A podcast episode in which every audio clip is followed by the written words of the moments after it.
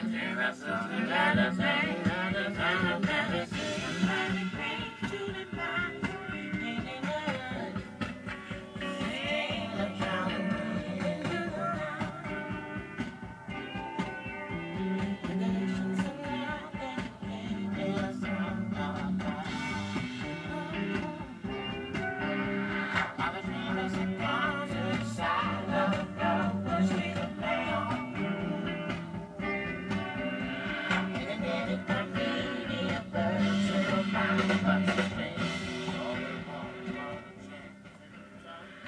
Good evening, everyone. Good evening. It's the conclusion of Hump Day, the end of Wednesday, the end of Odin's Day. If you're into Greek mythology, I mean, excuse me, Norse mythology. And tonight I want to talk about something um, that's serious, but not to be taken so heavily. I want to talk about growth. I want to talk about the milestones of growing, and I want to talk about the cons, fallouts, the uh, achievements, and the arising of one's true self. Um, but to put that on hold right quick, I do want to talk about um, the movie Sorry to Bother You. It just got back out into theaters. Um, I believe it was a number one hit, honestly. Um, it's a movie of its kind. It really is. Um, now, when I saw I saw it tonight actually, and I thought to myself, I was really analyzing the movie at the at the first viewing. Um, and I thought maybe I was taking myself a little bit too seriously with this movie because I try to find subliminals in everything, everywhere. You know, if a leaf is shaped like a marijuana leaf or whatever, I'd probably find some philosophical way to transform that into it into being a connection to the universe. Oh, the cannabis leaves, the tips to the cannabis leaves represents all the points and the peaks of what it's like in the mandala art, you know, something like that. um, but I want to talk about how good the movie was. Um, if you haven't seen it, um, go out and uh, go out and see it. Take the time out of tonight, or take the time out of tomorrow if you're off tomorrow from work, from uh, slave labor. I mean, uh, you know, getting them checks, getting that bag, as most people would say. Um, get in the bag. That's that's that's the that's the one thing that makes people think that that is a sense of maturity. Well, actually, nowadays in this generation, it is a sense of maturity. Um, if you're not getting money, what else are you doing? You're in the army, or you're um, in school. And you see, the system puts that same type of concept into each of the households, depending on the. I don't want to say wavelengths, but depending on certain frequencies that project out of each household, out of each person. You see, it's a mind control thing that we all know. We all know it's a mind control thing. It's a part of MK Ultra processing. It's part of the monarch butterfly effect research that, you'll, you'll understand what I mean by that. Just research um, how monarchs are relatable to MK Ultra brainwashing, and you'll you'll see what I mean. Um, but honestly, it, it it's it depends on the household because some people are raised different ways, such as I and such a, such as my brothers and my family members all around. Um, so we were brought up on different principles, different morals, different ways of how we move through life. Um, and this is where the talk of the milestones come in to play. Uh, we've all gone gone through the typical milestones, some a bit extravagant than others, but we all have went through a milestone, and we've probably went through the milestones quicker than others. Some that are considered late bloomers, who have not reached the level yet. But let's give them hope. um, we've all went through the infantry stage and the toddler stage, the adolescent stage, even the preteen. And you know, as we all have went through that now, we are all in the process of not just being young adults because that was is considered in the teenage era. But we are adults. Now, yes, we are quite youthful in a sense, but we are not young adults. We are adults in this world once we step out of the comfort zone of our house, out of our apartments, out of our cars, you know. When we're shelled into something, we are comfortable. We are truly who we are because we believe that we are invincible in a sense when we step away from reality. As we all know, reality is very harsh and it's very crude and it's a whole bunch of things except the child of God. um, but no, life life um, is beautiful, but reality is not. There's a difference between life and reality. Reality reality is an idea. Life is concrete. Life is existent. Life is here. Life will always be here because life is infinite. Reality was created in order to maintain, in order to discipline, in order to, in a way, make us comply. That's the whole idea. Um, when you grow up, you start to realize that there's this fascination of leaders line leader when you're in kindergarten. Honor roll, you're pretty much a leader of intelligence.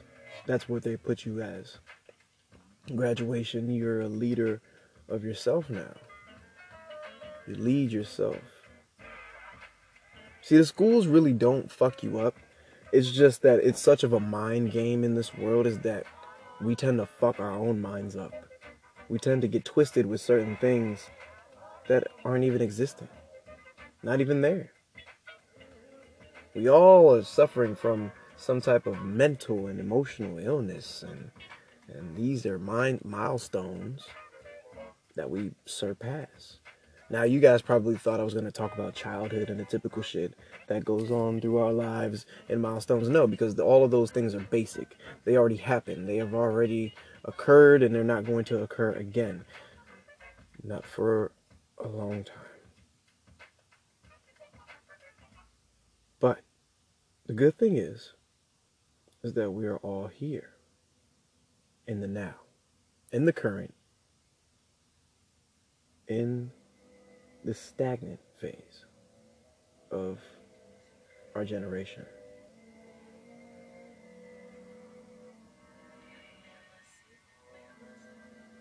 Sometimes people will look at you and stick by your side. And you have to realize who's there and who's not for yourself. Nobody's going to do that for you. If you're a loner, that's fine.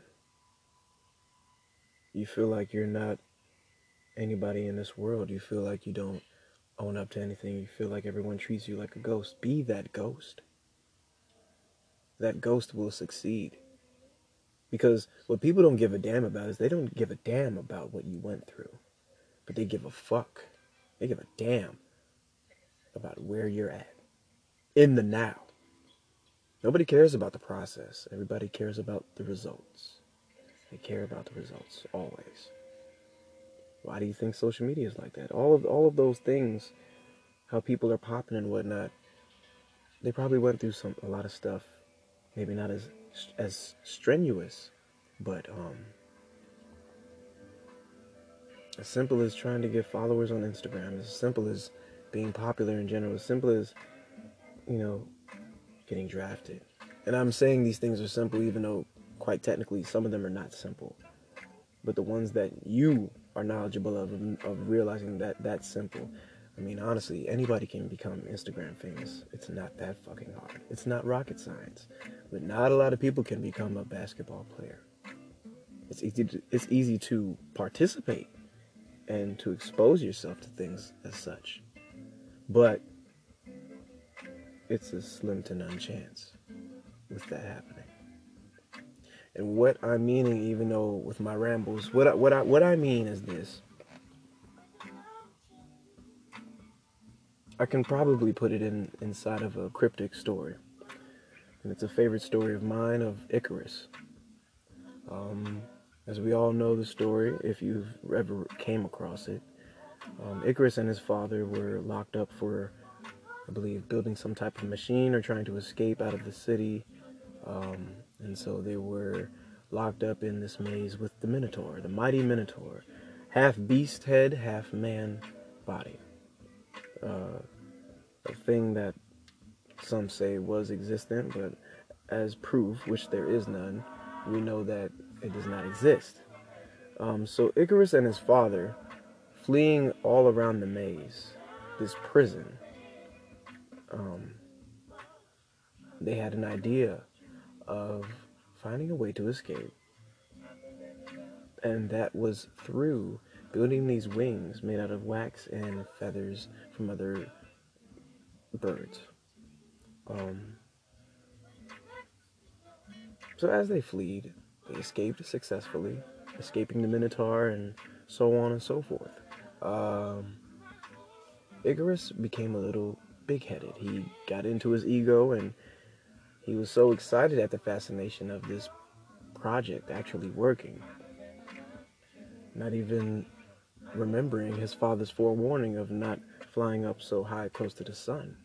But Icarus went ahead and defied those that rule, that law that his father laid upon. So Icarus, in conclusion, flew all the way damn near close to the sun to where the sun's heat melted away the wax and therefore having Icarus fall to his death. It's a story and it's been a story of, of mine for decades. I'm fascinated. Even Led Zeppelin, the legendary rock band Led Zeppelin, they have the logo of Icarus all over their albums. Um, even on T-shirts, novelty T-shirts, it's it's a famous logo. Some people have it tattooed on them because Icarus. The story of Icarus to me is this: is that once you have an idea, you can go forth with it, and you can fall or fail. But if when you succeed and you reach the peak, that milestone, when you reach all past the milestones up to your peak of succession, always remember how it all started from. Always remember where you came from. Because just like the wings that were melted away from the sun, a lot of things that you have achieved throughout your succession can simply be taken away from you at an instant and you will plummet into a void that you had so intelligibly. I don't even think that's a word, so I'm going to rephrase that again. So intelli- intelligently have executed after planning out and now being back into the sunken place.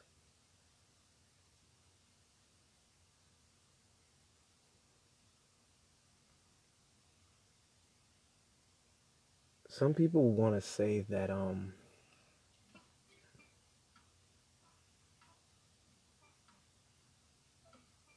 they want to they want to say that friends stay together forever. Some people say that family wants to stay together forever.